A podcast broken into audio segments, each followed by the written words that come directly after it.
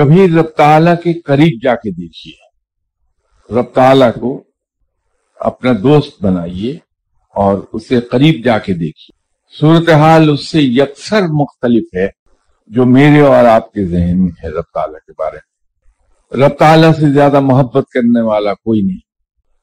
اور رب تعالیٰ سے زیادہ مہربان کسی کو میں نے نہیں پایا۔ اس کے درگزر اور اف کی صفت کا اندازہ صرف آپ ایک بات سے لگا لیجیے کہ اگر وہ مجھ جیسے گناہ گار سرکش اور فاسق و فاجر انسان کو ہر مرتبہ اپنے سینے سے لگا لیتا ہے، تو اس سے زیادہ اور مہربان کیا ہوگا؟ کیونکہ جب انسان رب کی طرف رجوع کرتا ہے، میں رب کی طرف رجوع کر رہا ہوں اور میرے کرتوت کیا ہیں؟ لیکن جب یہ پایا میں نے کہ رب تعالیٰ تو ایسا مہربان ہے کہ وہ اشارتن بھی مجھے جتاتا نہیں یہ بات کہ تم کتنے سیاہکار ہو۔ کبھی اپنی سیاہکاریاں دیکھی وہ سینے سے لگا لیتا ہے۔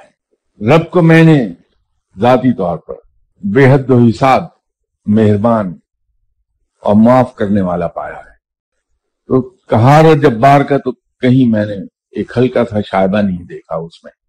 آپ صلی اللہ علیہ وسلم تو یہی رحمت اللہ ایک خالق ہے دوسرا باوجود اپنے تمام تر اعلیٰ ترین مقام کے مخلوق ہے لیکن صفات دونوں میں ڈگری کے فرق کے ساتھ رب تو رب ہے، اس کے برابر کوئی نہیں ہو سکتا۔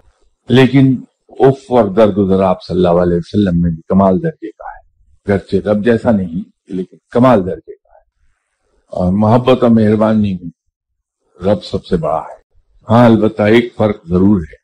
کہ رب تک پہنچنے کا راستہ آسان وہی ہے کہ آپ صلی اللہ علیہ وسلم کی دہلیز کو پکڑ کر بیٹھ جائے بندہ۔